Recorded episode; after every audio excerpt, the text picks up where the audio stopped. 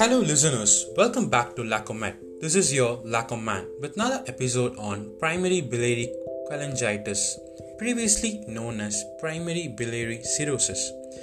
Is a chronic and progressive cholestatic disease of the liver. The name change reflects the fact that cirrhosis occurs only in the late stage.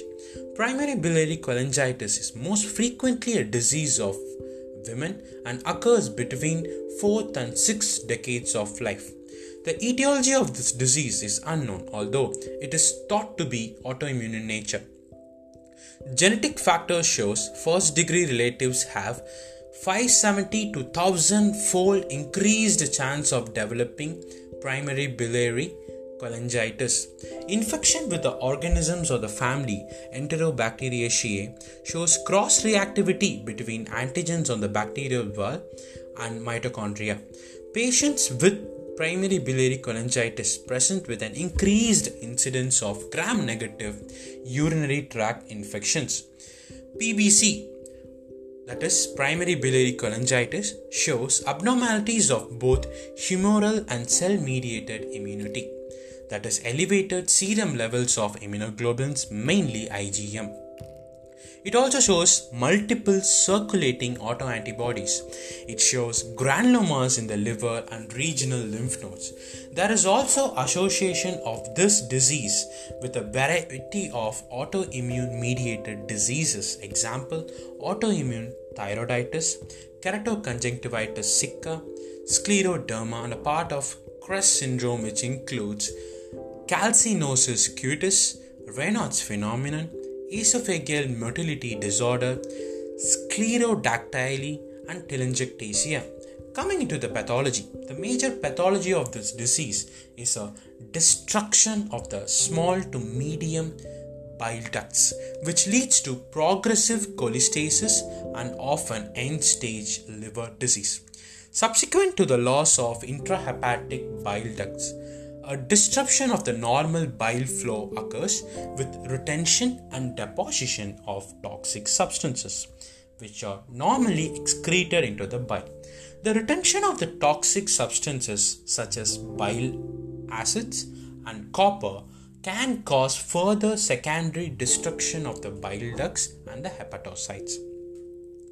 Coming into the clinical presentation, fatigue is the first reported symptom 10% of patients experience severe pruritus. This is due to the increased production of endogenous opioid peptides and the upregulation of endogenous opioid receptors appears to be the major mechanism. There could be right upper quadrant discomfort in 8 to 17% of patients. Coming to the physical examination, findings depends on the stage of the disease. As the disease advances, there could be excoriation of skin, xanthomas, xanthelasmas, or findings of cirrhosis may be present.